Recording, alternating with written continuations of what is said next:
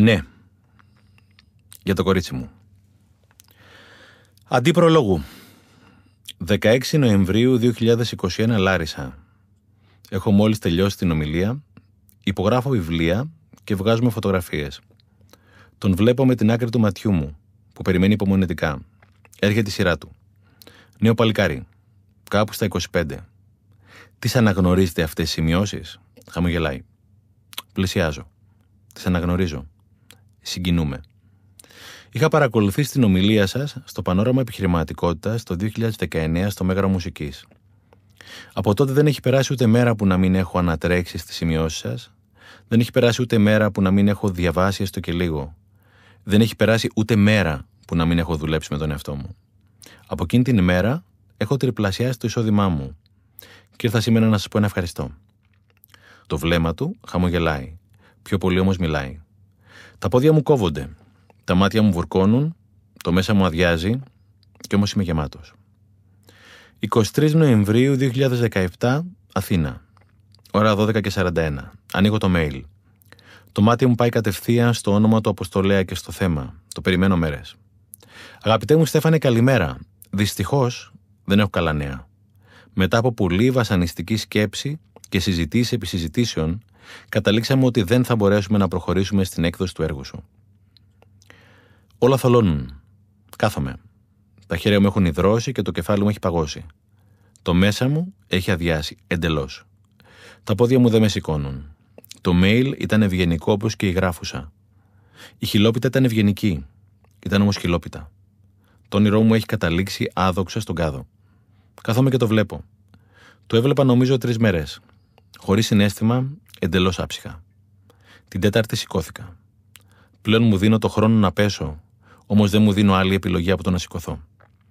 Σε μερικές μέρες πηγαίνω στην Key Books και τον Ιούνιο του 2018 εκδίδεται το πρώτο δώρο. 24 Φεβρουαρίου 2020 Αθήνα. Ώρα 9.45 το πρωί. Καλημέρα κυρία Αυλονίτη. Ονομάζομαι Στέφανος Ξενάκης και προ έτους έγραψα το δώρο, ένα βιβλίο. Με τους εκδότες μου είχαμε πιστέψει από την αρχή ότι το δώρο θα μπορούσε να κάνει καριέρα στο εξωτερικό. Το προσπαθήσαμε αρκετά, αλλά κανείς δεν αγόραζε τα δικαιώματα. Όταν λέμε κανείς, εννοούμε κανείς. Η Ευαγγελία ειδικεύεται στην πρακτόρευση βιβλίων στο εξωτερικό. Μια ώρα μετά το mail με παίρνει τηλέφωνο.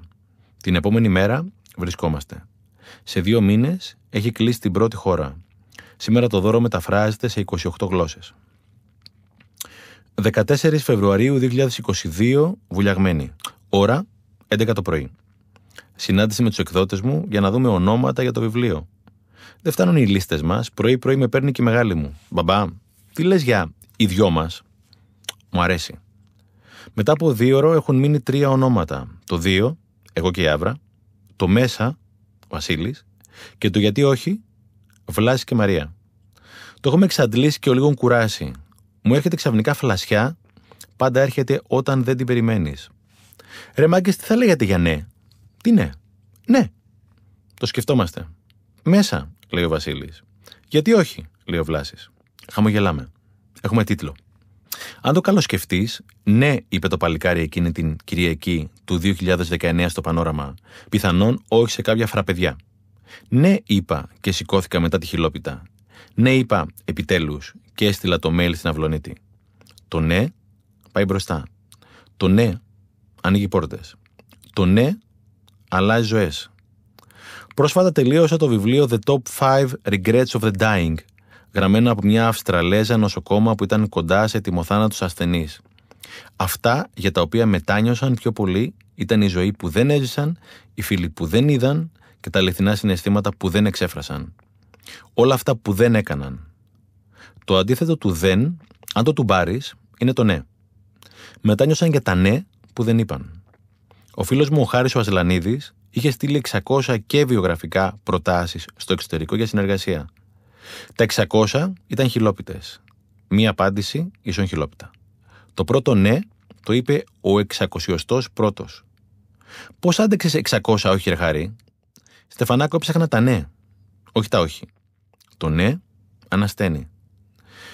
Το σημείωμα αυτό δεν είναι γραμμένο ούτε για μένα, ούτε για το βιβλίο αυτό. Το σημείωμα αυτό είναι γραμμένο για όλους μας. Για τα όνειρα που δεν κυνηγήσαμε. Για τους στόχους που δεν τοποθετήσαμε. Για τις τρέλες που δεν κάναμε. Για τα σαγαπό που δεν είπαμε. Για τα μούτρα μας που δεν φάγαμε. Για τη ζωή που δεν ζήσαμε. Για τα ναι που δεν είπαμε. Πιο πολύ όμως για τα ναι που δεν κάναμε. Όταν είσαι ανάμεσα σε ναι και όχι, πες ναι. Αν θες, πες το κι αλλιώς. Πες μέσα. Γιατί όχι; Κοίτα μόνο να είναι ναι. Καλή ανάγνωση. Ελπίζω να σου αρέσει. Ένας κούκος μπορεί να φέρει την άνοιξη. Ένα. Ναι. Γιατί ναι. Γιατί όχι; Μιλάω σοβαρά. Κι εγώ. Αν το καλοσκεφτείς, ναι είναι η πιο σύντομη και ταυτόχρονα η πιο δυνατή λέξη. Το ναι είναι η μητέρα κάθε δημιουργίας. Όλα ξεκινούν με ένα ναι. Ένα ναι μέσα μας. Ναι, είπε ο Θεός πριν δημιουργήσει τον κόσμο. Ναι, είπαν οι γονείς σου πριν σε φέρουν στη ζωή. Ναι, είπαν οι πρόγονοί μας το 1821 πριν ξεκινήσουν την Επανάσταση. Ναι, είπαν οι αδερφοί Ράιτ πριν ανακαλύψουν το αεροπλάνο. Ναι, είπε ο Πικάσο πριν αρχίσει να εκφράζει την ψυχή του. Ναι, είπε ο Αϊνστάιν πριν ανακαλύψει τη θεωρία της σχετικότητας. Ναι, είπε ο Μάρτιν Λούθερ Κίνγκ λίγο πριν από την ιστορική ομιλία I have a dream. Ναι, είπε ο Λένον πριν γράψει το Let it be. Ναι, είπε ο Παπα-Νικολάου πριν ανακαλύψει το τεστ PAP και σώσει εκατομμύρια ζωές. Ναι, είπε η Κάλλας πριν υπακούσει το θείο δώρο της και αλλάξει για πάντα την ιστορία της όπερας. Ναι, είπε ο Γκάντι στην παθητική αντίσταση πριν απελευθερώσει τη χώρα του.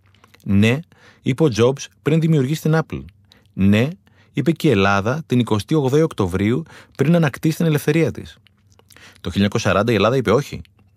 Είπε όχι στους Ιταλούς, αλλά ναι στην ελευθερία της. Πίσω από ένα μεγάλο όχι υπάρχει ένα ακόμα μεγαλύτερο ναι. Το όχι είναι απαραίτητο. Οριοθετεί, εξηγαίνει, προστατεύει. Και είναι πολλοί από εμάς που αδυνατούμε να το πούμε. Ο κόσμος δεν σταματάει να γυρίζει όταν λέμε όχι, γράφει η Άμπι Χίντον στο βιβλίο της Η δύναμη του όχι.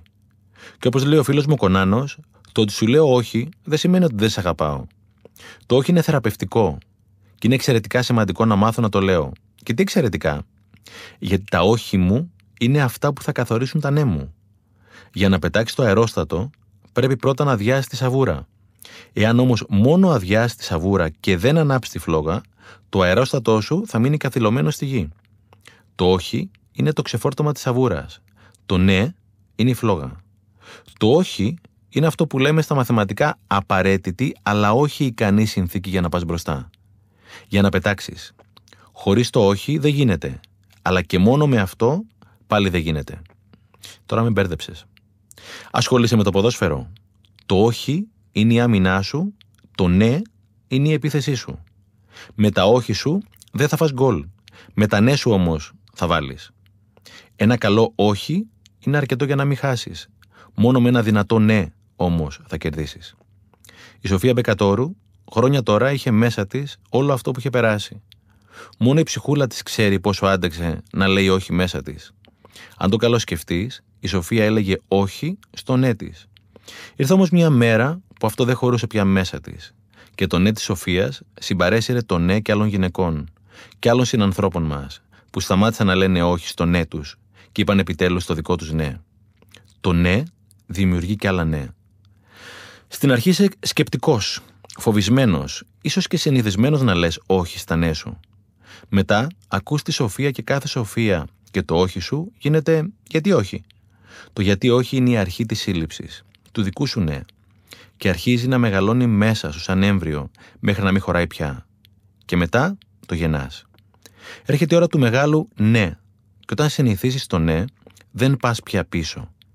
Έχει γίνει πια ο κανόνας σου, όχι η εξαίρεση. Ναι, ίσον δράση και δράση ίσον ναι.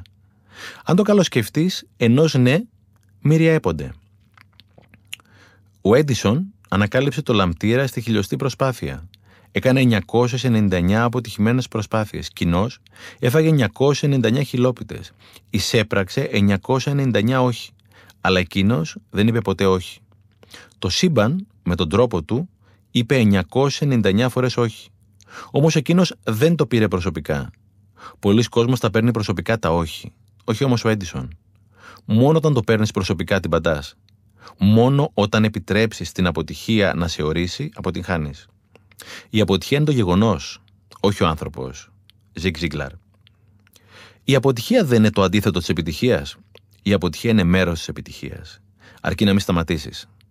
Ο Έντισον δεν είπε ότι έκανε 999 αποτυχημένες προσπάθειες.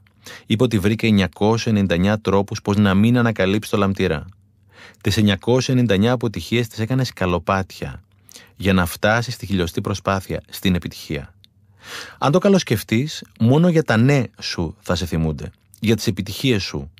Τον Έντισον δεν το θυμόμαστε για τις 999 αποτυχημένες προσπάθειες. Το θυμόμαστε μόνο για τη χιλιοστή. Αυτή πέτυχε. Αρκεί ένα ναι για να σβήσει χίλια όχι.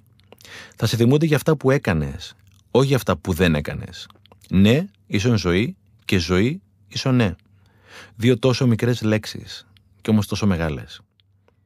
Μία από τις αγαπημένες μου ταινίες είναι οι 12 ένορκοι. Ο Χένρι Φόντα υποδίεται έναν από τους 12 ενόρκους στη δίκη ενός νεαρού. Η ενοχή του νεαρού στην αρχή είναι προφανής. Και οι 11 ένορκοι είναι υπέρ της καταδίκης του. Ο Φόντα όμως αρνείται να πάει με τον ναι των άλλων. Ψάχνει το δικό του ναι. Καθένας έχει το δικό του ναι. Και είναι ιερό. Όχι, δεν είπε ο Φόντα. Την έχω δει και εγώ την ταινία. Είπε όχι στη γνώμη των άλλων. Όπως και οι Έλληνες στους Ιταλούς το 1940. Όμως κατά βάθος είπε ναι στη δική του. Είπε ναι στην αθότητα του παιδιού. Και όλο αυτό ξεκίνησε με ένα γιατί όχι. Έψαξε, έσκαψε κάτω από τα προφανή και ανακάλυψε την αλήθεια. Μετά, ένα-ένα και οι υπόλοιποι ένορκοι άρχισαν να μεταπίθονται, μέχρι που τα όχι τους έγιναν ναι. Το ναι είναι μεταδοτικό. Το ναι της Σοφίας ενέπνευσε κι άλλα ναι, όπως και του Φόντα. Και εδώ έρχεται η μαγεία του ναι. Ένα ναι μπορεί να αλλάξει τον κόσμο. Ένας κούκος μπορεί να φέρει την άνοιξη. Ένας κούκος δεν μπορεί να φέρει την άνοιξη, μπορεί όμως να φέρει κι άλλους κούκους και όλοι μαζί να φέρουν την άνοιξη. Το ναι λειτουργεί σαν προσάναμα για να ανάψει κι άλλα ξύλα. Να φέρει κι άλλα ναι. Μαγικό βιβλίο το One Can Make a Difference. Γεμάτο ιστορίες ανθρώπων που από μόνοι τους άλλαξαν τον κόσμο που όταν είπαν το ναι μέσα τους δεν υπήρχε άλλο ναι πουθενά στον ορίζοντα. Θυμάμαι την ιστορία μιας κοπέλας που είχε βάλει στόχο ζωής να κάνει κάτι για τους ανά τον κόσμο ελέφαντες που σκότωναν όταν γερνούσαν. Το όνειρό της ήταν να δημιουργήσει μια φάρμα ελεφάντων, κάτι σαν οίκο ευγυρίας για ελέφαντες κάπου στην Αφρική, στην οποία θα μεταφέρονταν υπέργυροι ελέφαντες από όλο τον κόσμο. Είπε ναι στο όνειρό της και στην αρχή ήταν η μόνη. Το πάρκο δημιουργήθηκε και έσωσε δεκάδες ελέφαντες από βέβαιο θάνατο. Πώς βρήκε τα χρήματα, Ένα δυνατό ναι είναι αρκετό για να βρει και χρήματα εκεί που φαίνεται ότι δεν υπάρχουν. Όσο πιο ορμητικό το ναι, τόσο πιο σαρωτικό στο πέρασμά του. Και δεν είναι τυχαίο ότι για τη δράση, δράσης ο ναι, ο λαός μας έχει τόσο πολλές παροιμίες. Μην αναβάλεις για αύριο αυτό που μπορεί να κάνεις σήμερα. Πες ναι, σήμερα.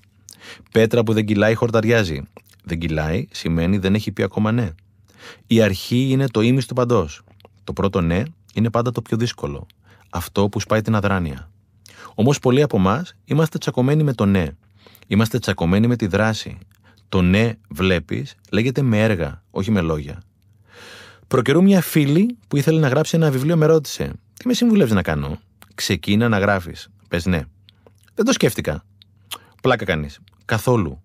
Στα μάτια της φίλης μου ξεκινάω να γράφω ένα βιβλίο όταν ήδη υπάρχει ένα εξώφυλλο τίτλος περιεχόμενα. Ένα βιβλίο όμως και κάθε άλλη δημιουργία οφείλει να ξεκινήσει. Γράφεις την πρώτη σελίδα, μετά τη δεύτερη, μετά την τρίτη, μετά σκίζει την τρίτη, την ξαναγράφεις και πάει λέγοντας. Όμως, εάν δεν έχεις γράψει την πρώτη σελίδα, πώς θα γράψεις τη δεύτερη; Αυτός που δεν κάνει το πρώτο βήμα, δεν θα κάνει και το δεύτερο. Βλέπεις αυτό το μολύβι πάνω στο γραφείο; Το σπρώχνω με τέσσερις κινήσεις μέχρι να πέσει κάτω. Ποια κίνηση ήταν η πιο σημαντική; Η τέταρτη. Αυτή που το έριξε. Σαν μια ταινία που σε κινητοποίησε να κάνεις κάτι για πρώτη φορά. Κάτι πολύ σημαντικό. Λοιπόν, φαίνεται ότι η ταινία είναι αυτή που έριξε το μολύβι. Πιθανότατα, πριν από την ταινία, να προηγήθηκε μια σοβαρή συζήτηση και πριν ένα σεμινάριο και ακόμα πιο πριν ένα καλό βιβλίο. Για μένα η σημαντικότερη κίνηση είναι αυτή που σε μετακίνησε για πρώτη φορά. Το σημαντικότερο ναι είναι το πρώτο ναι. Αυτό που σπάει την αδράνεια. Ίσως η σημαντικότερη προσπάθεια του Edison τελικά να ήταν η πρώτη. Όχι. Ίσως η σημαντικότερη προσπάθεια του Edison τελικά να μην ήταν η χιλιοστή, αλλά η πρώτη. Αυτή που ξεκίνησε τη διαδικασία. Εάν δεν είχε προηγηθεί η πρώτη, δεν θα είχε πραγματοποιηθεί η χιλιοστή. Παίρνεις σήμερα το πτυχίο σου. Σήμερα δεν είναι η μέρα που πέτυχες. Σήμερα είναι η μέρα που αναγνωρίστηκε η επιτυχία σου, λέει ο Τζον Μάξουελ. Πετύχαινες κάθε μέρα από την πρώτη κιόλας μέρα που αποφάσισες να δώσεις εξετάσεις. Πετύχαινες κάθε μέρα που διάβαζες. Πετύχαινες κάθε μέρα που ήσουν συνεπής με τους στόχους σου. Πετύχαινες κάθε μέρα που έκανες το κάτι παραπάνω. Πετύχαινες κάθε μέρα που έλεγες ναι. Ο πύραυλος, στο πρώτο χιλιόμετρο, θα κάψει τόσα καύσιμα όσο και σε όλο το υπόλοιπο ταξίδι μέχρι το φεγγάρι. Ποιο ήταν το δικό σου πρώτο ναι; Νομίζω ένα από τα πρώτα μου ναι ήταν στην έκτη δημοτικού όταν γνώρισα τον φιλόλογό μου τον Λευτέρη του Καριάτογλου, τον πρώτο μου μέντορα. Αυτόν που με έκανε να αγαπήσω το διάβασμα και τον πλούτο της ελληνικής γλώσσας. Κάθε καλοκαίρι, μέχρι και την τρίτη ηλικίου, ο Καριάτογλου μου σύστηνε βιβλία. Από Μυριβίλη μέχρι Λουντέμι και από Βενέζη μέχρι Τσίρκα. Και παρότι μαθηματικό μυαλό, βυθιζόμουν στη μαγεία τους. Όσο με θυμάμαι, με θυμάμαι να διαβάζω. Αυτή η πολύτιμη συνήθεια έφερε και άλλες συνήθειες στη ζωή μου. Ένα ναι στρώνει το δρόμο και για άλλα ναι. Δεν θα μάθεις ποτέ ποιο είναι το ναι που θα σου αλλάξει τη ζωή σου, εάν δεν το πεις. Και ποιο ναι είναι η λεωφόρος για να ακολουθήσουν τα υπόλοιπα. Το όχι, βέβαια, είναι μέρος διαδικασίας. Πολλές φορές είναι αυτό που θα σε πεισμώσει, το καύσιμό σου. Σου θυμίζω την ιστορία του Χαρούλη του Ασλανίδη, από τον πρόλογο του βιβλίου, με τις 600 χιλόπιτες μέχρι να βρει το πρώτο ναι. Έψαχνα για ναι, όχι για όχι. Εάν μπει στην ομάδα Goodreads, γνωστό site με κριτικές βιβλίων, και γράψεις δώρο, θα βγάλει τις πρώτες κριτικές για το βιβλίο. Θα σου πέσουν τα μούτρα. Διαβάζω ενδεικτικά. Ένα από τα χειρότερα βιβλία που γράφτηκαν ποτέ. Υπερβολικό επιτιδευμένο ρηχό. Πολύ κακό για το τίποτα. Απογοητευτικό. Υπερτιμημένο και ασκόπο πολυδιαφημισμένο. Είχα την καλή τύχη να μην το αγοράσω το βιβλίο αυτό. Ένας πονοκέφαλος. Αφόρητα κουραστικό και πολλά πολλά ακόμα. Οι πρώτες τουλάχιστον 30 κριτικές είναι η μία χειρότερη από την άλλη. Έχει και θετικές. Έχει. Παρακάτω. Ζούμε όμως σε ένα κόσμο που το όχι κυκλοφορεί πολύ περισσότερο από το ναι. Και συνήθως είναι πάνω-πάνω. Εάν δεν γνώριζα πώς δουλεύει ο αλγόριθμος των social, εύκολα θα είχα απογοητευτεί και ίσως να τα είχα παρατήσει. Μην αφήσεις τα όχι των άλλων να επηρεάσουν το δικό σου ναι. Γι' αυτό είναι εξαιρετικά σημαντικό να έχεις ανθρώπους του ναι πλάι σου και όχι του όχι. Χωρίς να το καταλάβεις, γίνεσαι ένα ναι με το ναι ή με τα όχι τους. Όμως μπορείς να το παίξεις και έξυπνα. Βρες ένα από τα πιο προσβλητικά όχι και βάλ το δίπλα στο στόχο σου. Δίπλα στα ναι σου. Βάλε στόχο να το διαψεύσεις. Θέλεις ελπίδα στη συνταγή σου, θέλεις όμως και λίγο θυμό. Λίγο. Βάλε λίγο ταμπάσκο για να γίνει πιο πικάντικη. Μην βάλεις όμως πολύ, γιατί θα καείς. Εσύ βρήκες το ταμπάσκο σου. Είχα πολλές επιλογές. Διάλεξα όμως μία. Γιατί τόσο πολύ όχι, γιατί όλα ξεκινούν από την αρχή. Σε ένα βιβλίο του, ο Τζόνας Σάραφ λέει ότι ένα παιδί στην ηλικία των 17 ετών θα έχει ακούσει περίπου 150.000 φορές τη λέξη όχι και μόνο 5.000 φορές τη λέξη ναι. Σε αναλογία 30 προς 1, προγραμματίζουμε τα παιδιά μας και τον ίδιο μας τον εαυτό αρνητικά. Το όχι και όλο το σόι έχουν γίνει δυστυχώς mainstream. Δεν γίνεται. Δεν θα τα καταφέρεις. Δεν βλέπεις τι γίνεται εκεί πέρα έξω. Αυτό δεν παίζει. Δεν έχει ξαναγίνει. Αυτό το δεν έχει ξαναγίνει το ακούω πολύ. Την επόμενη φορά που θα στο πούν, να τους μιλήσει για το pool noodle, το περίφημο μακαρόνι πισίνας της θάλασσας. Αυτό που πλέον υποστηρίζει εκατομμύρια παιδιά ή μεγάλο όταν κολυμπούν. Δεν είχε ξαναγίνει μέχρι που ο δημιουργός του το δημιούργησε και φυσικά πλούτησε. Μέχρι που είπε ναι. Όταν είσαι ανάμεσα σε ναι και όχι, πες ναι. Και πες το σήμερα. Ιστερόγραφο. Κυρίως για τους νεότερους φίλους μας. Σύμφωνα με τον Ντάιερ, ευφυα σημαίνει με τις τωρινές μου επιλογές να εξασφαλίζω τη μελλοντική μου ευημερία. Λέω ναι σε αυτό που προάγει τη ζωή μου. Δεν λέω ναι σε συνήθειες, ουσίες και εξαρτήσεις που είναι βέβαιο θα την καταστρέψουν. Λέω ναι σε ό,τι λέει ναι στη ζωή μου. Η συγχώρεση είναι δώρο που κάνεις σε σένα. 2. Συγχώρεση.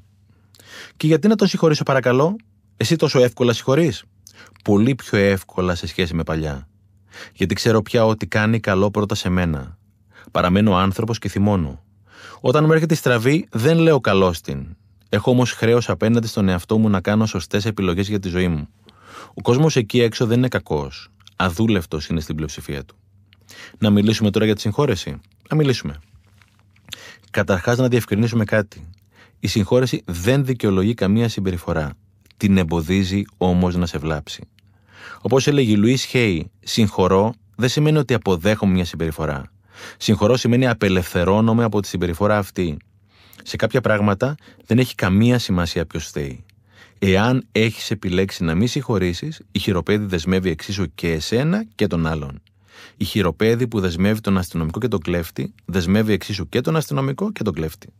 Όταν συγχωρείς, ξεκλειδώνεις τη χειροπέδη, γιατί μπορείς να τον έχεις βγάλει από τη ζωή σου, αλλά να συνεχίζεις να τον κουβαλάς. Είτε το αντιλαμβάνεσαι, είτε όχι. Και πώς θα καταλάβω τον κουβαλάω, από το συνέστημα. Το συνέστημα είναι το GPS σου. Ένα μόνιμα βαρύ συνέστημα σημαίνει ότι τον κουβαλάς. Και όσο πιο βαρύ το συνέστημα, τόσο πιο μεγάλο το βάρος που κουβαλάς. Είναι σαν τον υπολογιστή. Κάποιες φορές έχεις σβήσει το εικονίδιο του προγράμματος από την οθόνη του υπολογιστή. Όμως αυτό συνεχίζει να τρέχει κανονικά. Όταν συγχωρείς, τότε σβήνεις και το ίδιο το πρόγραμμα. Το απεγκαθιστάς. Και τότε μόνο σταματάει να τρέχει. Προ 25 ετών είχα χάσει τη φωνή μου για 7 μήνες επειδή είχα στεναχωρηθεί πολύ για κάτι που είχε υποθεί για μένα. Κάτι το οποίο δεν μπορούσα να διαψεύσω. Εννοείται τους είχα διαόλο στείλει, αντιλαμβάνεσαι ποιους. Και πολύ καλά έχεις κάνει. Ναι, αλλά άκου και τη συνέχεια. Είχα σβήσει το εικονίδιο, όχι όμως το πρόγραμμα. Και αυτό συνέχισε να κάνει τη δουλειά του. Είναι το ίδιο με το να μην έχεις κατεβάσει χειρόφρενο και να συνεχίσεις να οδηγείς. Θα κάψεις τον δίσκο. Τελικά τι έγινε με την αφωνία σου; Δούλεψα με ειδικούς; Όπως θα πήγαινε σε ένα οδοντίατρο για να σου αφαιρέσει ένα δόντι, πας σε ένα ψυχολόγο για να σε βοηθήσει να γιατρέψεις την ψυχή σου. Τα χρήματα που θα πληρώσεις θα τα πάρεις πίσω στο πολλαπλάσιο. Ο πολλής κόσμος τα χρήματα τα αντιμετωπίζεις σαν κόστος. Λίγοι τα βλέπουν σαν επένδυση. Και όπως λέει ο δάσκαλός μου, είναι καλύτερα να πας σε κακό προπονητή παρά καθόλου σε προπονητή. Ακόμα και αν πας σε κακό προπονητή, αργά ή γρήγορα θα βρεις το σωστό για σένα. Εγώ δούλεψα λοιπόν με λογοθεραπεία για να επανέλθει η φωνή μου, αλλά κυρίως με ψυχοθεραπεία. Ήταν η πρώτη φορά στη ζωή μου που δούλευα με την ψυχή μου. Μετά από δύο-τρεις μήνες είχα αρχίσει να ανακτώ τη φωνή μου. Είχα αρχίσει να κατεβάζω το χειρόφρενο. Είχα αρχίσει να ξεκουβαλάω. Τώρα, εάν τους ξανάβλεπες, τι θα έκανες; Θα τους αγκάλιαζα. Στην κυριολεξία. Ήταν η αφορμή που με ανάγκασε να κάνω την πρώτη συστηματική δουλειά με τον εαυτό μου. Ήταν η πρώτη φορά στη ζωή μου που συνειδητοποίησα ότι δεν μπορούν όλοι να είναι ευχαριστημένοι από μένα. Το να προσπαθείς να τους έχεις όλους ευχαριστημένους στη ζωή σου είναι συνταγή για αρρώστια, λέει ο Νατζέμι. Γι' αυτό, και αν το δεις λίγο πονηρά, η συγχώρεση είναι η μεγαλύτερη εκδίκηση. Ο άλλος σου έκανε κακό, είτε σκόπιμα είτε όχι. Μόνο εσύ όμως έχεις τη δυνατότητα να απελευθερωθείς. Άρα, έχεις συγκριτικό πλεονέκτημα απέναντί του. Αυτό να σου πω την αλήθεια δεν το είχα σκεφτεί ποτέ. Ούτε εγώ πριν το δουλέψω. Ούτε ο περισσότερος κόσμος. Η συγχώρεση είναι δώρο που κάνεις σε σένα. Συγχώρεση σημαίνει να αφήνεις πίσω πράγματα και ανθρώπους που σε πόνεσαν, όχι να νομίζεις ότι τους άφησες. Γι' αυτό και η πραγματική συγχώρεση είναι χαρακτηριστικό του δυνατού ανθρώπου. Εμένα πάντως κάτι με ενοχλεί στη λέξη συγχώρεση. Εάν σε ενοχλεί, βάλε στη θέση της όποια άλλη λέξη θέλεις. Βάλε αν θέλεις τη λέξη απελευθέρωση, αν σου κάνει, ή όποια άλλη εσύ θέλεις. Όταν λοιπόν απελευθερωθείς, ανακτάς το κομμάτι σου που άθελά σου είχες εκχωρήσει τον άλλον. Ξυπνούσες και κοιμόσουν μαζί του, είτε το έχεις αντιληφθεί είτε όχι. Και η ηρωνία είναι ότι όχι μόνο δεν σε πλήρωνε γι' αυτό, αλλά το λογαριασμό το πλήρωνες εσύ. Και ήταν τεράστιος. Σε ένα σχόλιο για τα ευεργετήματα της συγχώρεσης, μια Ιντερνετική φίλη μου έγραψε από κάτω: Να μου λείπει, δεν θέλω με τίποτα να το συγχωρήσω. Τη ρώτησα εάν είχε καταλάβει πόσο θα της στοιχήσει εάν δεν τον συγχωρήσει. Ξέρεις πόσο θα σου στοιχήσει εάν συνεχίσει να τον κουβαλάς μέσα σου; Ξέρεις πόσο θα σου στοιχήσει εάν αρρωστήσεις, γιατί θα αρρωστήσεις; Ξέρεις πόσο θα σου στοιχήσει εάν πεθάνεις; Και σε σένα και στους ανθρώπους σου. Συχνά σκεφτόμαστε το κόστος του να κάνουμε κάτι. Δεν σκεφτόμαστε όμως το κόστος του να μην το κάνουμε. Κόστος ευκαιρία το λένε στα οικονομικά. Μια άλλη γνωστή μου είχε δείξει με περηφάνεια ένα δηλητηριώδες μήνυμα που της είχε στείλει ένα συγγενής της. Γιατί δεν το σβήνει να ησυχάσεις, την είχα ρωτήσει. Για να μην ξεχαστώ ποτέ και το συγχωρήσω. Είναι στην κυριολεξία σαν να πίνεις το δηλητήριο και να ελπίζεις ότι θα πεθάνει ο άλλος. τόσο παρανοϊκό.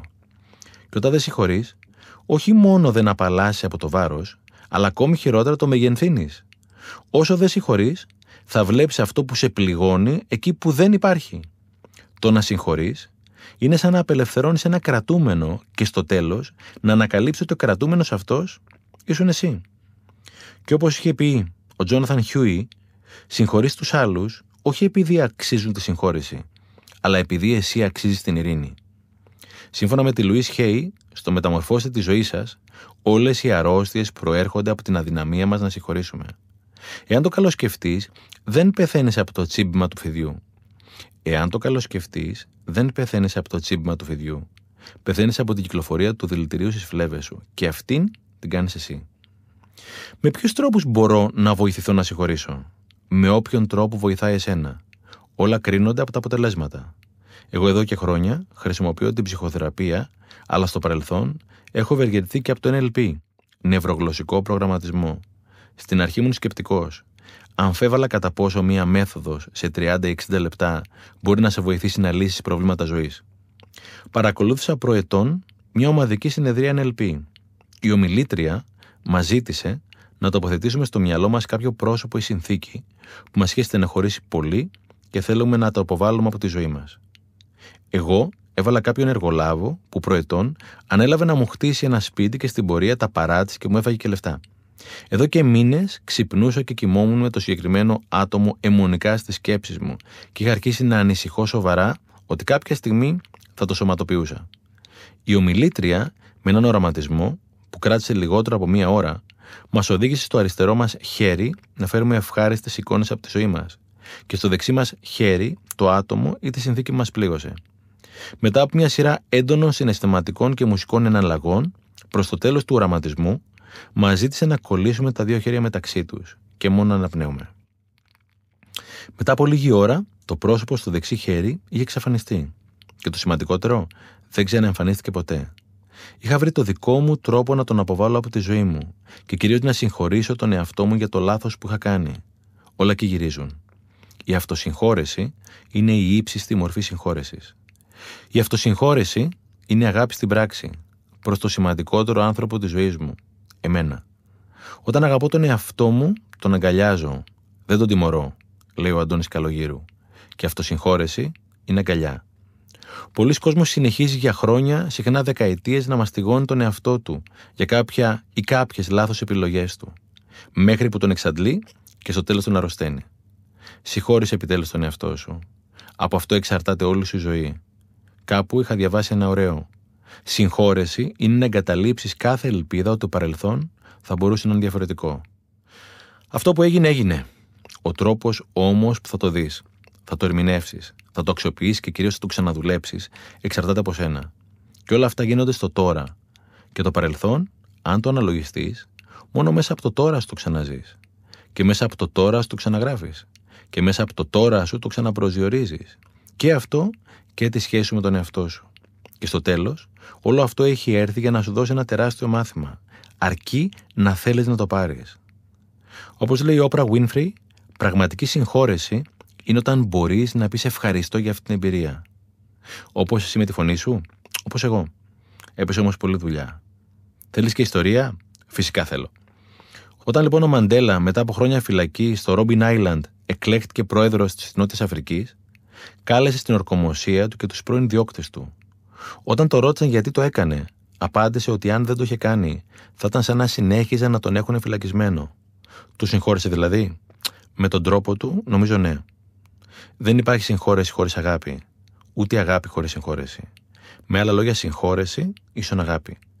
Και αγάπη πρώτα απ' όλα σημαίνει αγάπη για τον ίδιο στον εαυτό. Και όπως λέει η Μαρία Ξηφαρά, όταν συγχωρείς, παραμένεις ολόκληρος. Θα μιλήσουμε και για την αγάπη, εννοείται, αλλά μην βιάζεσαι. Την ξέρεις την ιστορία με το δάσκαλο του Ζεν και το μαθητή; Και άλλη ιστορία. Ήταν ο δάσκαλος και ο μαθητής. Του λέει ο δάσκαλος: Αν κάνεις αυτά που σου είπα, σε πέντε χρόνια θα είσαι εκεί που θέλεις να είσαι. Ο μαθητής, ο λίγο βιαστικός, απαντάει: Και αν τα κάνω δύο φορές πιο γρήγορα, τότε θα σου πάρει δέκα χρόνια. Τώρα με κούφανες. Και πού είσαι ακόμα; Απολαύσει τα μικρά, γιατί μια μέρα θα διαπιστώσει ότι ήταν τα μεγάλα. Ρόμπερτ Μπράουλτ. 3. Αρνητισμός. Πώς ήταν η μέρα σου σήμερα, Πολύ καλή ως συνήθως. Το πρωί πήγα για τρέξιμο και κολύμπι. Το κάνω σχεδόν καθημερινά. Κάνει καλό στο σώμα και στην ψυχή μου. Βγαίνοντας λοιπόν από τη θάλασσα, ήταν δύο κυρίες. Τι κάνεις, ρωτάει μία την άλλη. Τι να κάνω, καλά με ρωτάς. Πώς μπορώ να είμαι καλά με αυτόν τον καιρό, Σεπτέμβριος, Πρώτες συνευχέ. Λες να το πάει για βροχή, έρωτα απαντάει η πρώτη. Ξέρω εγώ. Πηγούνι κάτω, όμοιση ρικνωμένη, πρόγευση γκρίνιας. Δεν τον μπορώ αυτόν τον καιρό. Τη μία ζέστη, την άλλη κρύο. Α αποφασίσει επιτέλους τι θα κάνει. Λες και με το κρύο ή τη ζέστη θα γκρίνιαζε λιγότερο. Έχω μείνει να χαμογελάω. Στη βαράει γκρίνια. Παλιά μου τη βαρούσε. Τώρα πια που έχω απομακρυνθεί από γκρίνια και γκρινιάριδες, το συνέστημα έχει αλλάξει. Είναι πιο πολύ λύπη για όσου συστηματικά δεν μπορούν να δουν και να απολαύσουν τη χαρά. Για όσου η γκρίνια είναι εργασία πλήρους εργασίας. Μπορείς να απομακρυνθείς από την γκρίνια και τους γκρινιάριδες. Όχι μόνο μπορείς, αλλά οφείλεις και να το κάνεις. Εάν δεν θέλεις να κολλήσεις. Όπως μπορείς να απομακρυνθείς από τη δυσοσμία. Όταν όμως είσαι μέσα στην γκρίνια και στη δυσοσμία, δεν μπορείς να τη μυρίσει. Είσαι ένα με αυτήν. Γίνεσαι αυτό που ζεις. Σαν τον καπνιστή που δεν μπορεί να μυρίσει. Όταν όμως κόψεις το τσιγάρο, η όσφρησή του σιγά σιγά επανέρχεται. Έτσι και με την κρίνια και τα βαριά συναισθήματα. Μόνο όταν απομακρυνθείς, αρχίζει να το διακρίνεις. Και όταν το διακρίνεις, συνειδητά απομακρύνεσαι γιατί πλέον αντιλαμβάνεσαι πόσο κακό σου έκαναν στο παρελθόν. Και είναι τότε που αρχίζεις να καθαρίζεις. Και όταν έχεις καθαρίσει πια, η γκρίνια και ο γκρινιάρης σου είναι εξαιρετικά δυσάρεστα. Η γκρίνια δεν είναι επικοινωνία. Η γκρίνια είναι αρρώστια, στην κυριολεξία. Η Μπάρμπαρα Φρέντριξον έχει κάνει εκτενή έρευνα αναφορικά με το πώς τα θετικά ή τα αρνητικά συναισθήματα επηρεάζουν καθοριστικά την ανανέωση ή την αλλίωση των κυτάρων μας. Πέντε λεπτά όμορφα συναισθήματα θα δυναμώσουν το ανοσιοποιητικό σου για πέντε ώρες. Πέντε λεπτά βαριά συναισθήματα θα το αποδυναμώσουν για πέντε ώρες. Η Σόνια Λουμπομίρσκι, στο βιβλίο The How of Happiness, μιλάει αναλυτικά για τη χαρά και τα ευεργετήματά της. Σε πείραμα που διενεργήθηκε προ 20 ετία, εθελοντές, πληρώθηκαν για να το κάνουν, δέχτηκαν να κολλήσουν κάποιον ιό για να μελετηθεί πώς θα επηρέαζε αυτούς που ήταν συστηματικά χαρούμενοι σε σχέση με αυτούς που δεν ήταν. Αποδείχτηκε λοιπόν ότι αυτοί που ήταν συστηματικά χαρούμενοι είχαν πολύ μικρότερες πιθανότητες να μολυνθούν. Η χαρά είναι φάρμακο. Για συνέχισε με τη μέρα σου. Καπάκι λοιπόν πάω στο σούπερ μάρκετ. Είμαι στο ταμείο και έχω στήσει πάλι αυτή. Πώς είσαι, οι ταμεία και οι πελάτες αγνωρίζονται. Πώς να είμαι, την προηγούμενη εβδομάδα δεν μπόρεσα να κλείσω μάτι από τη ζέστη. Μα καιρός είναι αυτός. Σεπτέμβριο μήνα και δεν λέει να δροσίσει. Αυτό το καλοκαίρι να πάει και να μην ξανάρθει. Σε καταλαβαίνω. Μία από τα ίδια κι εγώ. Κι εγώ δεν έχω και air condition. Κάπου εκεί το έκοψα. Για να μην κολλήσεις, εννοείται. Η ιστορία όμως έχει συνέχεια. Καπάκι, πετάγομαι στο περίπτερο. Άντρες εδώ συζητάνε. Ακούει μόνο αυτά που θέλει να ακούσει. Δεν μπορώ να βγάλω άκρη μαζί του. Δεν θέλει να ακούσει, λέμε. Έχει προηγηθεί συζήτηση, αλλά την έχω χάσει. Γκρίνια, γκριμάτσες, πρόβλημα όλο το εξολεκτικό. Ο άλλος κουνάει και αυτό στο κεφάλι του. Σε καταλαβαίνω. Νομίζω καταλαβαίνω που το πας και με τις τρεις ιστορίες. Υπάρχουν τόσα καλά τριγύρω μας και εμείς δεν μπορούμε να τα δούμε. Εκεί το πάω. Και από κάποιο σημείο και μετά, το πρόβλημα είναι στα γυαλιά μας. Γι' αυτό και βλέπουμε παντού πρόβλημα. Γιατί το προβάλλουμε εμείς οι ίδιοι. Γιατί είναι στην πηγή, στα μάτια μας και πιο βαθιά, στην ψυχή μας πια. Και τι μπορούμε να κάνουμε, να καθαρίσουμε τα γυαλιά, να τα καθαρίζουμε κάθε μέρα. Το καλύτερο καθαριστικό είναι η ευγνωμοσύνη. Σαν τα πιο δυνατά καθαριστικά που διαφημίζονται. Η ευγνωμοσύνη διαλύει την κρίνια στη στιγμή. Ευγνωμοσύνη για τα πάντα. Για τα χέρια που πιάνουν, για τα πόδια που πατάνε, για τα μάτια που βλέπουν, για το νερό που τρέχει, για το φως, για το WiFi, για την ελευθερία μας να κυκλοφορούμε πλέον και μετά τις 6 το απόγευμα. Για την ειρήνη και την ανυπαρξία πολέμου στην Ήπειρό μας εδώ και δεκαετίες. Σημείωση. Γραμμένο πριν από το ξέσπασμα του πολέμου στην Ουκρανία. Μόνο όταν συνειδητοποιείς ότι τίποτα δεν είναι δεδομένο, αρχίζει να το εκτιμάς. Η ευγνωμοσύνη είναι το καλύτερο φάρμακο. Και πώς ορίζεις την ευγνωμοσύνη; Η ευγνωμοσύνη είναι η αναγνώριση του καλού. Και όπως λέει ο Έκχαρτ Τόλε, η αναγνώριση του καλού είναι η πηγή κάθε αυθονίας. Η ευγνωμοσύνη δεν είναι μόνο η σημαντικότερη αξία αλλά και η μητέρα των υπολείπων. Μια μέρα θέλω να μιλήσουμε για την ευγνωμοσύνη. Για την ευγνωμοσύνη γράφεις βιβλίο ή μάλλον βιβλία. Όπου πάω, ο κόσμος μιλάει για ένα πρόβλημα. Λες και υπάρχει μια παγκόσμια συνωμοσία εναντίον του καλού. Οι προτάσεις συνήθως ξεκινούν. Το κακό είναι ότι.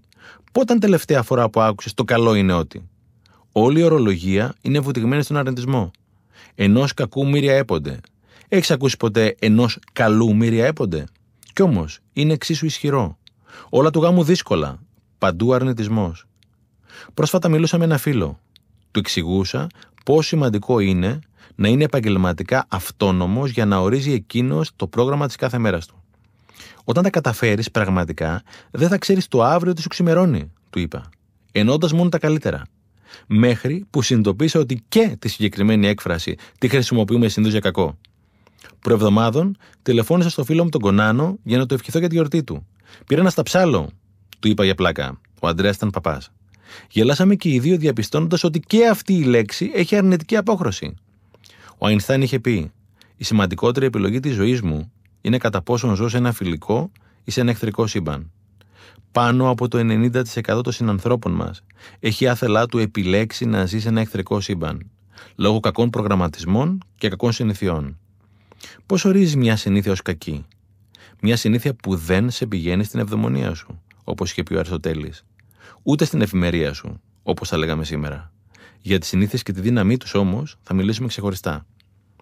Πρόσφατα είχα μιλήσει σε ένα αντικαρκυνικό συνέδριο και έκλεισα την ομιλία μου με τη δύναμη του καλού. Στο τέλος, ήρθαν κάποιοι με δάκρυα στα μάτια για να με ευχαριστήσουν. Επιτέλους, ας μιλήσει και ένας άνθρωπος για το καλό. Το έλεγαν σιγά όμως, λες για να μην τους ακούσουν οι άλλοι. Όλοι θέλουμε να μιλήσουμε για το καλό.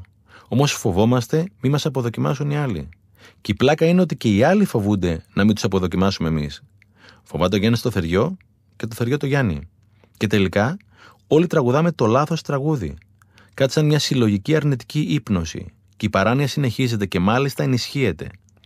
Και γιατί το κάνουμε όλο αυτό; Ο φίλος μου Νατζέμι λέει: Αυτός που χαίρεται θεωρείται προδότης. Και η σκηταλοδρομία του παραλόγου συνεχίζεται. Στο μυαλό των περισσότερων από εμάς, πνευματικός σημαίνει σοβαρός, λυπημένος, βυθισμένος στα προβλήματά του. Όποιος χαμογελάει συχνά, κινδυνεύει να θεωρηθεί χασοχαρούμενος. Επικρατεί η εντύπωση ότι αυτός που χαμογελάει πολύ είναι λιγότερο έξυπνος σε σχέση με κάποιον άλλο που είναι συνεχώς σοβαρός. Για κάποιο λόγο έχουμε συνδέσει τη σοβαρότητα με την ευφυΐα και έτσι θεωρούμε ότι όσο πιο σοβαροφανώς μιλάμε ή ενεργούμε, τόσο περισσότερο ευφυείς είμαστε, όπως γράφει ο Αλέξανδρος Λουπασάκη στο βιβλίο Γέλιο, η καλύτερη θεραπεία. Σοφοί είναι οι ευγνώμονες, οι χαρούμενοι. Πολλοί νιώθουν μεγάλο άγχος όταν βιώνουν το συνέστημα της χαράς. Κι όμως το γέλιο είναι η κανονικότητά μας, αλλά εμείς το ζούμε ανάποδα. Ήμουν σε μια καφετέρια και άκουγα τρεις κυρίες.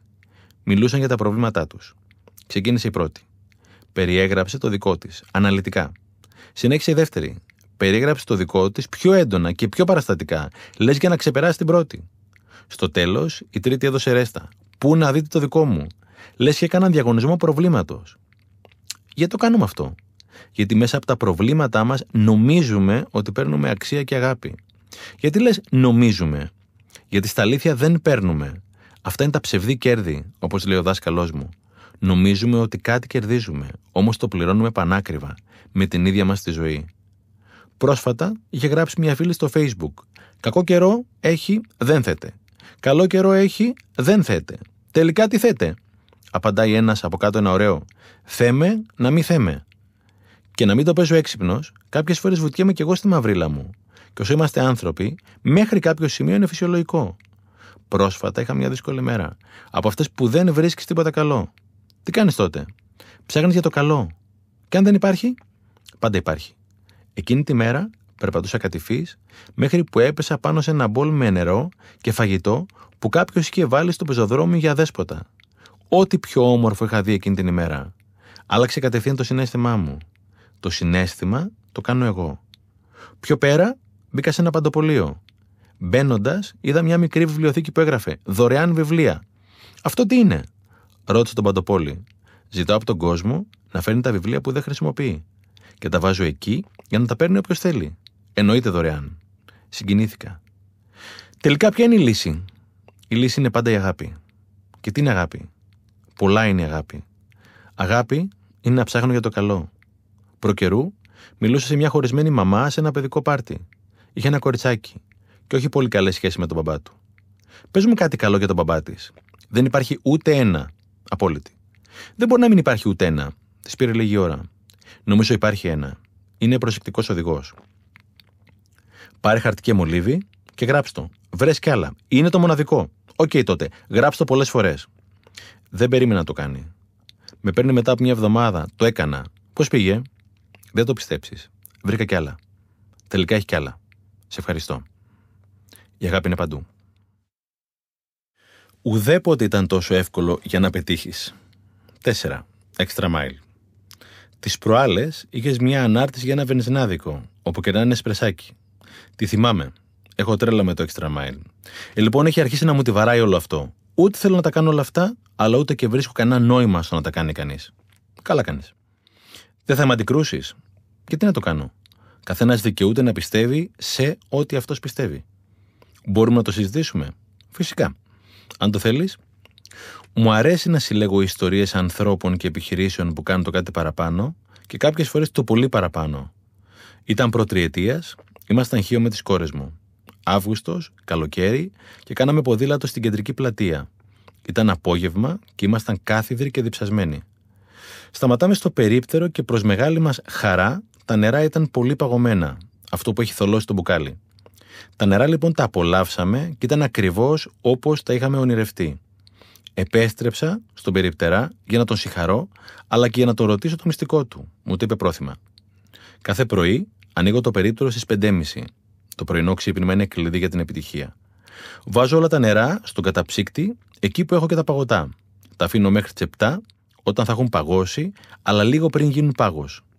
Τότε τα ξαναβάζω στο ψυγείο. Έτσι καταφέρνω να έχω τα πιο παγωμένα νερά στο νησί. Δεν προλαβαίνω να πουλώ, μου είπε σε χιώτικη προφορά.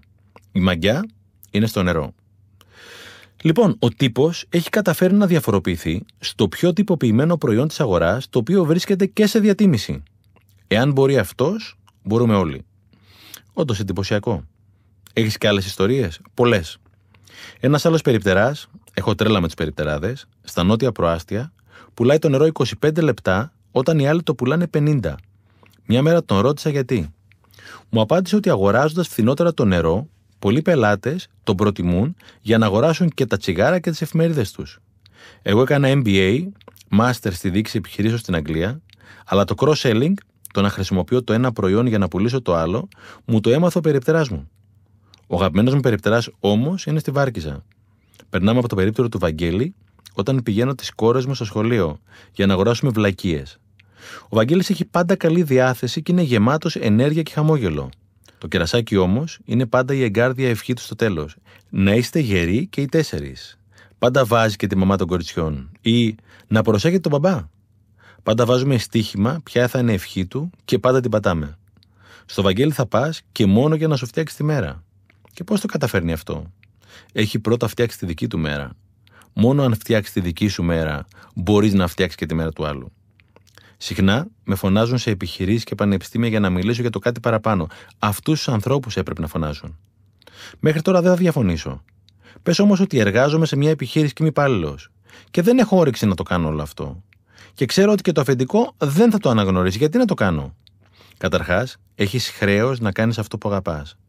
Όταν δεν κάνεις αυτό που αγαπάς ή δεν το αναζητείς, χάνεις το χρόνο σου. Έχεις χρέος σε σένα να βρεις το σκοπό της ζωής σου. Δεν υπάρχει περίπτωση να πετύχεις, αλλά και να ευτυχήσει μακριά από το σκοπό σου. Γι' αυτό, αν η δουλειά δεν σου κάνει, πρέπει να βρεις αυτή που σου κάνει. Μιλάμε για το σκοπό της ζωής. Για το σκοπό της ζωής γράφεις βιβλίο. Θα τα πούμε εκτενώς μια άλλη φορά. Εργάζεσαι λοιπόν σε μια επιχείρηση και ο μισθός είναι πενιχρός. Στην αρχή θα είναι. Πες ότι σου δίνουν 500 ευρώ. Έχεις δύο τρόπους να το δεις. Ο πρώτος είναι να δώσεις πίσω ακόμη λιγότερα από όσα σου δίνουν. Να πάει να ο συμπλήρωσε ελεύθερο το κενό.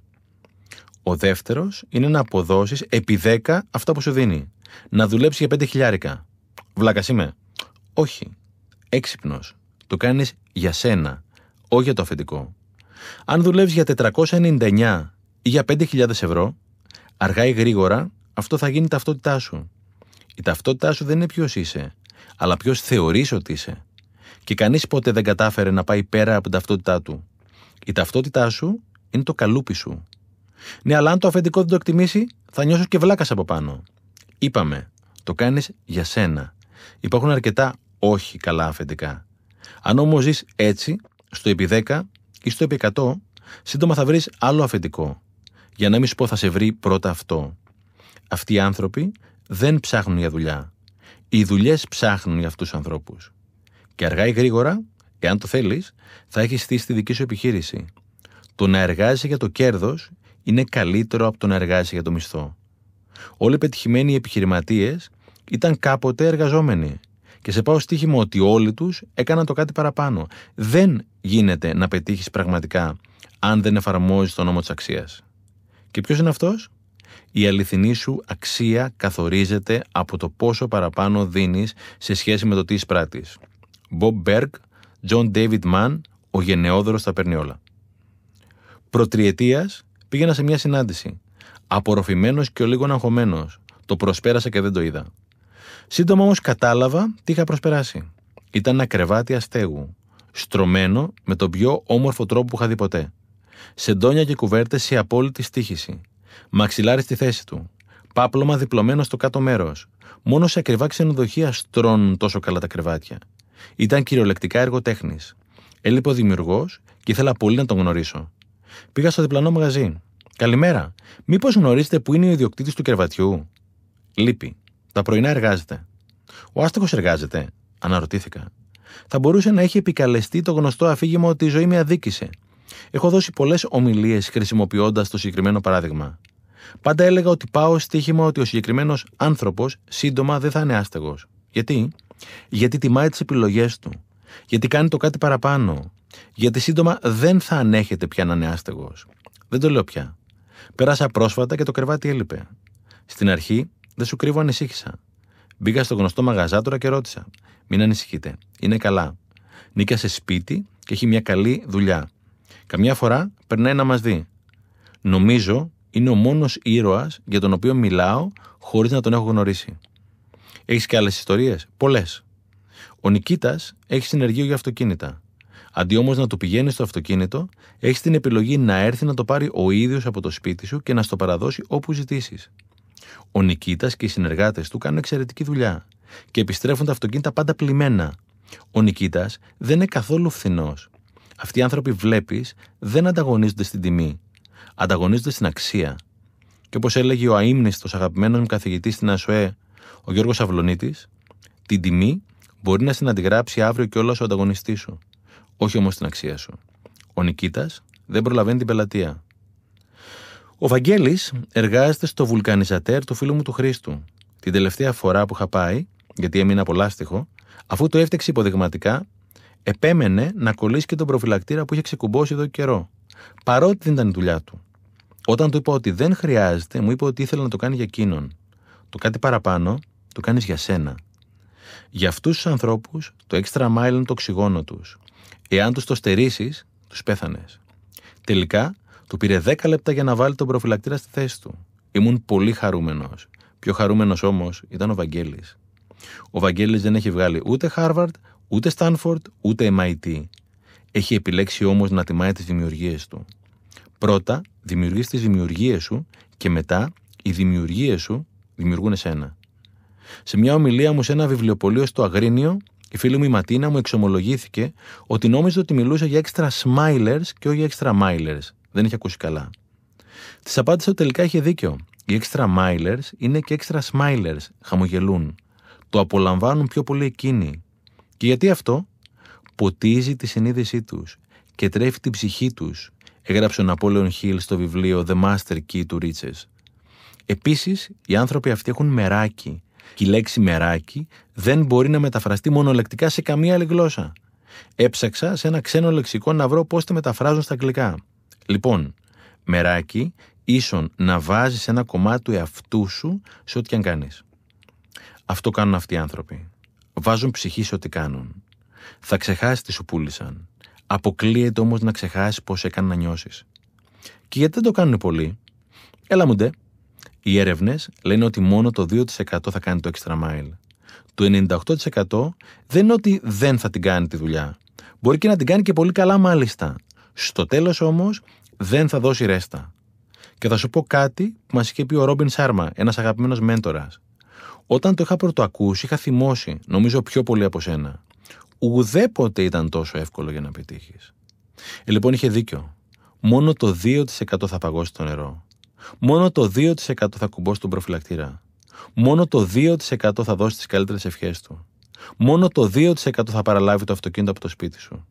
Αυτοί οι άνθρωποι και οι επιχειρήσεις δεν έχουν ανταγωνισμό. Είναι κατηγορία από μόνοι τους, γράφει ο Τζο Callaway στο Becoming a Category of One. Ο Jim Rohn έλεγε «Κάθε φορά που κάνεις κάτι περισσότερο, γίνεσαι ο ίδιος κάτι περισσότερο». Αυτοί οι άνθρωποι έχουν επιλέξει να γίνονται συνέχεια κάτι περισσότερο.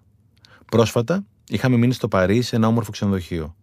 Τρώγαμε πρωινό και μπροστά μας έκατσε ένα ζευγάρι με το κοριτσάκι τους. Το κοριτσάκι είχε και ένα αρκουδάκι μαζί του. Ο σερβιτόρος, μόλις το είδε, έφερε κι άλλη μια μικρή καρέκλα για το αρκουδάκι. Το κοριτσάκι τα έχασε. Το ίδιο και οι γονείς του. Το ίδιο και εμείς. Και εδώ που τα λέμε, δεν ανακάλυψε την ατομική βόμβα. Συχνά το extra mile είναι κάτω από τη μύτη μας. Γι' αυτό και δεν το βλέπουμε. Τελευταία ιστορία. Ήμασταν προμηνών στην Αστυπάλαια. Κάθε πρωί κολυμπούσαμε στον πλατή γυαλό. Η πρωινή γυμναστική είναι και αυτή κλειδί, αλλά αυτό είναι άλλη ιστορία. Η Μαρία λοιπόν, ένα πρωί, πρόσεξε μια κοπέλα που εργαζόταν σε ένα από τα παραλιακά μαγαζιά. Κάθε πρωί, την ίδια ακριβώς ώρα, έβγαζε τις ξαπλώστρες, τις καθάριζε, τις απολύμενε άψογα, λες και απολύμενε χειρουργείο και στο τέλος τις ξαναέβαζε σε απόλυτη στήχηση. Αυτή η εργασία της έπαιρνε 20 λεπτά, ενώ μπορούσε να την έχει ξεπετάξει σε 5. Δεν μπορούσες να μην τη χαζέψεις. Μια μέρα λοιπόν πήγαμε να τη γνωρίσουμε. Λία είναι το όνομά της. Στην αρχή δεν κατάλαβε τι θέλαμε. Της είπαμε συγχαρητήρια παρουσία της αφεντικίνας της, η οποία την ίδια ώρα που η Λία τακτοποιούσε τις ξαπλώστρες, έπλαινε με επιμέλεια το πλακόστρο τον μπροστά από το μαγαζί. Τυχαίο. Χάρηκε πολύ. Η Λία σπουδάζει ψυχολογία. Σε πάω στοίχημα ότι με όση επιμέλεια τακτοποιεί τις ξαπλώστρες, με την ίδια ακριβώς επιμέλεια διαβάζει για τις σπουδές της. Ο τρόπος που κάνεις το ένα είναι ο τρόπος που τα κάνεις όλα. Ποτέ κανείς δεν έδωσε τον καλύτερο εαυτό του και να το μετάνιωσε. Άσε και το ωραιότερο απ' όλα. Κι άλλο, ίσως το καλύτερο. Οι επιχειρήσεις που κάνουν τόσο καλά τη δουλειά τους μπορούν να επιλέξουν τους πελάτες τους. Επιστρέφαμε από πύργο με το φίλο μου τον Βαγγέλη. Ο Βαγγέλης έχει μια πετυχημένη επιχείρηση στον τομέα των σιδηροκατασκευών. Σε κάποια φάση ήταν στενοχωρημένος. Τι έχεις, Ρεβαγγέλη. Καλά τα λες εσύ. Είναι όμως κάποιοι πελάτες που ό,τι και αν κάνεις, ποτέ δεν θα τους είναι αρκετό. Γκρινιάζουν συνέχεια. Όσο χαρούμενος κι αν είμαι, μπορούν να μου χαλάσουν τη μέρα σε κλάσμα δευτερολέπτου. Είναι πολύ αυτή, Βαγγέλη. Ούτε 2-3%. Μπορείς να ζήσει χωρίς αυτούς, εννοείται. Γιατί δεν τους απολύεις. Τι να κάνω; Αξίζει αυτό το 3% να σου χαλάει όλη τη μέρα και κυρίως τη διάθεση. Αξίζει να σου ροφάει όλη την ενέργεια και να μην μπορείς να εξυπηρετήσεις όσο καλά θα ήθελες το υπόλοιπο 97%. Σου κάνουν τεράστια ζημιά, απόλυσέ του. Δεν το είχα σκεφτεί ποτέ έτσι. Θα το κάνω. Θα κάνεις μεγάλη χάρη στον εαυτό σου και στην επιχείρησή σου. Την τελευταία φορά που τον είδα, ο φίλος μου ήταν πολύ χαρούμενος. Τους απέλησες. Εννοείται και ανάσανα. Δεν αξίζει. Αν αξίζει, λέει. Το πολύ παραπάνω είναι τρόπο ζωής. Το έχει πει εξαιρετικά η Κική Δημουλά αλλά εγώ πια είμαι σε ρήξη με το λίγο. Σε ευχαριστώ πολύ για τη σημερινή συζήτηση. Θα τα ξανασκεφτώ όλα αυτά που είπαμε. Να μην τα σκεφτείς, να τα ξεκινήσεις. Ο κόσμος δεν αλλάζει με σκέψεις. Ο κόσμος αλλάζει με δράσεις. Δεν γίνεται να μισείς κάποιον που κατανοείς. 5. Επικοινωνία. Γιατί ταλαιπωρούμαστε τόσο πολύ με τις σχέσεις μας; Για πολλούς λόγους, κατά τη γνώμη μου. Έχουμε μάθει να παίρνουμε, αλλά όχι να δίνουμε. Έχουμε γίνει αρπακτικά. Και μόλις κάτι μας ζωρίσει, απλά την κάνουμε. Δεν έχουμε μάθει να τις δουλεύουμε τις σχέσεις. Είτε προσωπικές, είτε οικογενειακές, είτε επαγγελματικές. Ρώτησαν μια γιαγιά πώς θα καταφέρουν να είναι 60 χρόνια μαζί με τον παππού. Παιδί μου, την εποχή μας, όταν κάτι χάλαγε το φτιάχναμε, δεν το πετάγαμε. Σήμερα έχουμε θυστεί στο εύκολο. Τα πράγματα γίνονται με το πάτημα ενός κουμπιού. Το Netflix σου δείχνει την ταινία που θέλεις το Facebook την ανάρτηση που επιθυμείς. Το Instagram τη φωτογραφία που κουστάρεις. Το Tinder σου κλείνει ραντεβού για απόψε, όχι για αύριο. Οι σχέσεις όμως δεν έχουν κουμπιά. Θέλουν δουλειά. Θες και άλλο λόγο; Εννοείται. Δεν έχουμε μάθει να επικοινωνούμε. Έχουμε μάθει να μιλάμε, αλλά όχι να ακούμε. Και επικοινωνώ σημαίνει πρώτα απ' όλα ακούω. Ακόμη και όταν ακούμε όμως, δεν το κάνουμε για να κατανοήσουμε. Συχνά το κάνουμε για να απαντήσουμε. Έχουν γραφτεί αμέτρητα βιβλία για το πώς να μιλάμε. Πώς να λέμε τα πράγματα όμορφα. Με πειθό και επιχειρήματα. Με γλώσσα σώματος και συνέστημα. Με κύρος αλλά και ευαισθησία. Έχεις διαβάσει κανένα βιβλίο για το πώς να ακούμε; Όχι, υπάρχουν. υπάρχουν αλλά είναι λίγα. Θα ακούσεις συχνά να κατηγορείται κάποιος επειδή μιλάει πολύ. Έχεις ακούσει να κατηγορείται κάποιος επειδή ακούει πολύ; Ποτέ. Στα σχολεία υπάρχουν διαγωνισμοί debate. Ποιος θα τα πει καλύτερα; Ποιος θα παρουσιάσει καλύτερα τα επιχειρήματά του; Δεν υπάρχουν όμως διαγωνισμοί για το ποιος θα κατανοήσει περισσότερο. Προετών, είχα την τύχη να γνωρίσω τον Στίβεν Κόβι, οι 7 συνήθειε των εξαιρετικά αποτελεσματικών ανθρώπων, από κοντά. Ήταν ντυμένος με μια Ινδιάνικη ενδυμασία και κρατούσε ένα παράξενο ραβδί στα χέρια του. Μας εξήγησε πώς λειτουργούσαν οι ηθαγενείς της Αμερικής. Μιλούσαν πάντα σε κύκλο για να βλέπουν ο ένας τον άλλον. Ο ομιλών κρατούσε το συγκεκριμένο ραβδί στα χέρια του. Όταν τελείωνε αυτό που ήθελε να πει, το παρέδινε στον επόμενο για να μιλήσει και αυτός. Ο επόμενος, λοιπόν, όφιλε πρώτα να ανακεφαλαιώσει συνοπτικά αυτά που είχε πει ο προηγούμενος. Μόνο όταν το είχε κάνει και αφού του έγνεφε ο προηγούμενος ότι ήταν OK, έπαιρνε το λόγο. Μετά το παρέδιδε με τη σειρά του στον επόμενο. Αυτή η διαδικασία διασφάλιζε ότι καθένας είχε ακούσει και κατανοήσει τον προηγούμενο ακριβώς. Συχνά το μήνυμα που στέλνω δεν είναι αυτό που λαμβάνει η άλλη πλευρά. Αυτό που λέω δεν είναι πάντα αυτό που ακούει ο άλλος. Χρειάζεται να μάθω πώς να διαπιστώνω εάν το μήνυμα μου παρελήφθη με επιτυχία. Ο χρόνος επίλυση μιας διαμάχης μπορεί να μειωθεί στο μισό εφόσον όλοι οι συμμετέχοντες στη διαπραγμάτευση συμφωνήσουν να επαναλαμβάνουν επακριβώς αυτό που είπε ο προηγούμενος ομιλητής. Γράφει ο Ρόζεμπεργκ Μάρσαλ στο βιβλίο Μη βίαιη επικοινωνία, κλασικό ανάγνωσμα. Τις περισσότερες φορές, όταν μιλάει ο άλλος, σκέφτομαι τι θα απαντήσω. Με αποτέλεσμα να μην τον ακούω. Σαν να μιλάω πάνω του. Ήμουν προεβδομάδων με τη μικρή μου κόρη. Μεσημέρι Κυριακής και είχαμε βγει να φάμε. Παίζαμε θάρρο η αλήθεια. Σε κάποια φάση της έκανα τη δύσκολη ερώτηση. Τι σε ενοχλεί πιο πολύ όταν κάνω. Παπά, όταν μου φωνάζεις. Όταν μου φωνάζεις, τα χάνω, μου κόβω τα πόδια και στο τέλος κάνω βλακίες. Όντως τι φωνάζεις; Όχι συχνά θέλω να πιστεύω, αλλά ναι, τι φωνάζω. Και για ποιο λόγο το κάνεις; Όταν το παρακάνει με τις συσκευές και τα τάμπλετ. Και δεν της το εξήγησες. Όχι. Γιατί όχι; Γιατί δεν ήταν η ώρα να το κάνω. Εκείνη ήταν η ώρα να ακούσω το παιδί μου. Το να ακούς τον άλλον είναι σεβασμό στην πράξη. Όταν αρχίζεις να ακούς, θα διαπιστώσεις ότι ο άλλος έχει πολλά να σου πει. Και αν τα ακούσεις πραγματικά, πολλές φορές θα δεις ότι δεν χρειάζεται καν να απαντήσεις. Ο άλλος, μάλλον, θα σε έχει καλύψει. Αν το καλοσκεφτείς, απαντάω, σημαίνει επανατοποθετούμε για να υποστηρίξεις τον εαυτό μου. Συχνά για να αποδείξω ότι έχω δίκιο. Είναι άραγε τόσο σημαντικό να αποδεικνύω συνέχεια ότι έχω δίκιο. Η αποξενωτική επικοινωνία μας παγιδεύει στον κόσμο του σωστού και του λάθους. Σε ένα κόσμο κριτικής. Είναι μια γλώσσα πλούσια σε λεξιλόγιο που κατηγοριοποιεί και διαιρεί τους ανθρώπους και τις πράξεις τους, σύμφωνα με το βιβλίο Μη Βίαιη Επικοινωνία. Εκείνη τη μέρα λοιπόν δεν ένιωσα την ανάγκη να αποδείξω ότι έχω δίκιο. Ένιωσα την ανάγκη να μάθω κάτι και μάλιστα από το ίδιο μου το παιδί.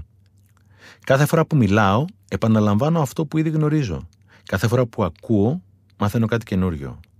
Γιατί λοιπόν να μιλάω τόσο πολύ; Δεν είναι τυχαίο ότι ο Θεός μας έδωσε δύο αυτιά, αλλά μόνο ένα στόμα.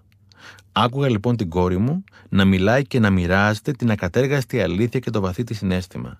Πρέπει να της πήρε πάνω από 10 λεπτά και δεν τη διέκοψα ούτε μία φορά. Μόνο την άκουγα. Και όσο την άκουγα, τόσο μου μίλαγε. Και στο τέλος ήταν απόλυτα ήρεμη και γαλήνια και να σου πω την αλήθεια το ίδιο κι εγώ. Είχαμε έρθει πολύ πιο κοντά. Είχα καταλάβει ακριβώς αυτό που ήθελε να μου πει. Δεν της είπες τίποτα για το τάμπλετ και τα κινητά. Δεν ήταν η ώρα. Το ότι ακούω το παιδί μου δεν σημαίνει ότι απεμπολώ το δικαίωμα ή μάλλον το χρέος μου ως γονιού να βάλω όρια. Το ότι ακούω τον άνθρωπό μου δεν σημαίνει ότι δεν μπορώ να πω και να κάνω ακριβώς αυτό που νιώθω ότι πρέπει να κάνω. Εκείνη τη μέρα με την κόρη μου, απλώς επέλεξα να το κάνω κάποια άλλη στιγμή. Τη συγκεκριμένη στιγμή το παιδί μου είχε την ανάγκη να μου μιλήσει και εγώ να το ακούσω. Αν θυμάσαι, το παράπονό μας, όταν ήμασταν παιδιά, δεν ήταν ούτε ότι δεν μας αγαπούσαν, ούτε ότι δεν μας συμβούλευαν. Το παράπονό μας, το δικό μου τουλάχιστον, ήταν ότι δεν μας καταλάβαιναν. Τις πιο πολλές φορές οι άνθρωποι μας έχουν ανάγκη να τους καταλάβουμε, όχι να τους συμβουλέψουμε. Η ηρωνία είναι ότι τις περισσότερες φορές στις σχέσεις μας δεν τσακωνόμαστε επειδή διαφωνούμε. Τσακωνόμαστε επειδή δεν καταλαβαίνόμαστε. Και δεν καταλαβαίνόμαστε επειδή δεν ακούμε ένας τον άλλον. Και φυσικά πρώτα απ' όλα δεν ακούμε τον ίδιο μας τον εαυτό. Σε μια σχέση δεν είναι απαραίτητο να συμφωνήσεις με τον άλλον. Είναι απαραίτητο όμως να τον κατανοήσεις. Η σχέση με την κόρη σου είναι πάντα καλή; Όχι. Είναι όμως πια αληθινή. Και η κόρη μου ξέρει ότι όποτε θελήσει να μου πει κάτι, εγώ θα το ακούσω. Χωρίς να το κρίνω. Κάτι σαν ένα απάνεμο λιμάνι. Είναι τεράστια η ανακούφιση να ξέρεις ότι όποτε χρειαστείς θα μπεις μέσα και θα βρεις προστασία και κατανόηση. Στο βιβλίο της The Listening Path, η Τζούλια Κάμερον λέει ένα μαγικό. Το να ακούς είναι μορφή πνευματικής φιλοξενίας. Άκου και ένα ωραίο. Δεν γίνεται να μισεί κάποιον που κατανοείς. Η κατανόηση έχει μέσα της αγάπη. Έχεις και άλλη ιστορία; Προ καιρού είχα πλακωθεί με ένα κολλητό μου, συνονόματο. Είχε συμβεί λοιπόν κάτι με τον Στέφανο και είχαμε παρεξηγηθεί. Και όσο περνούσε ο καιρός, τα πράγματα όλο και χειροτέρευαν. Γιατί; Γιατί η σιωπή δεν έλυσε ποτέ κανένα πρόβλημα. Γι' αυτό. Και είναι πολύ βαρύ το χέρι που θα σηκώσει το ακουστικό για να προκαλέσει μια δύσκολη συζήτηση. Όμως το σήκωσα το ακουστικό εκείνη τη μέρα, γιατί ήξερα ότι θα με πήγαινε στο σωστό. Ήρθε η μέρα της συνάντησής μας λοιπόν και η ατμόσφαιρα ήταν πολύ βαριά. Πώς ένιωθες, Δυσκολία. Βάρος και δυσκολία. Έκανα όμως αυτό που ήξερα ότι έπρεπε να κάνω. Πολλές φορές περιμένουμε να ελαφρύνουμε για να το κάνουμε. Δουλεύει ανάποδα όμως. Κάνεις αυτό που πρέπει να κάνεις για να ελαφρύνεις. Η συνάντηση έγινε σπίτι μου. Ξεκίνησα εγώ να μιλάω στο φίλο μου. Ξεκίνησα να του λέω πώς αισθανόμουν με την όλη φάση. Δεν με διέκοψε καθόλου. Όπως ακριβώς δεν είχα διακόψει εγώ την κόρη μου. Μόνο με άκουγε. Επί μία ώρα με άκουγε απόλυτα προσιλωμένος. Σε μία ώρα του είχα πει όλα μου τα παράπονα. Όλοι μέσα μας έχουμε ένα μικρό παιδάκι που του χρωστάμε και πάντα του χρωστάμε. Και το παράπονο του είναι ότι συχνά δεν το αφήνουμε να παραπονεθεί. Το έχουμε λογοκρίνει, το έχουμε ματαιώσει και συχνά το έχουμε φημώσει. Για να μην μακρηγορώ, ο φίλος μου τα άκουσε όλα. Μετά ήρθε η δική του σειρά να μιλήσει. Δεν τον διέκοψα καθόλου. Τον άκουσα με όλο μου το είναι. Και στο τέλος είχαμε ακούσει ο ένα τον άλλον ολοκληρωτικά. Εκείνη τη μέρα δεν συμφωνήσαμε. Κατανοηθήκαμε όμως. Καταλάβαμε ο ένας τον άλλον. Πώ ήμασταν μικροί και μας άλεθαν την τροφή για να τη μασίσουμε, τόσο την είχαμε αλέσει. Αυτό όμως που κάνατε δεν ήταν αυτό που λέμε παράλληλοι μονόλογοι. Αυτό ακριβώς ήταν. Και δεν είναι κακοί οι παράλληλοι μονόλογοι. Όχι όταν ακούς τον άλλον. Βγες από τα κουτάκια. Εκείνη τη μέρα λοιπόν ήρθαμε αφάνταστα κοντά με τον φίλο μου. Και σήμερα, σήμερα η φιλία μας είναι 100 φορές πιο δυνατή. Ο Στεφανάκος δεν είναι πια φίλος, είναι αδερφός. Εκείνο το βαθύ δίωρο θα μας ενώνει για πάντα. Και όλο αυτό επειδή εκείνη τη μέρα σήκωσα το τηλέφωνο για να τον καλέσω. Είχα 100 λόγους για να μην το κάνω. Κι όμως επέλεξα τον ένα για να το κάνω. Τα καλύτερα μαθηματικά είναι να μπορώ στο τώρα να υπολογίσω το μελλοντικό αποτέλεσμα των σημερινών μου επιλογών. Εάν το να μιλάς είναι ασήμι, το να ακούς είναι χρυσάφι. Και το να ακούς προϋποθέτει ησυχία. Ησυχία και σιωπή, μέσα και έξω. Μέσα στη σιωπή ακούγονται όλα, λέει η φίλη μου η Σοφία. Και ο ποιητής Ρουμί είχε γράψει «Η σιωπή είναι η γλώσσα του Θεού. Όλα τα άλλα είναι ευθυνέ μεταφράσεις.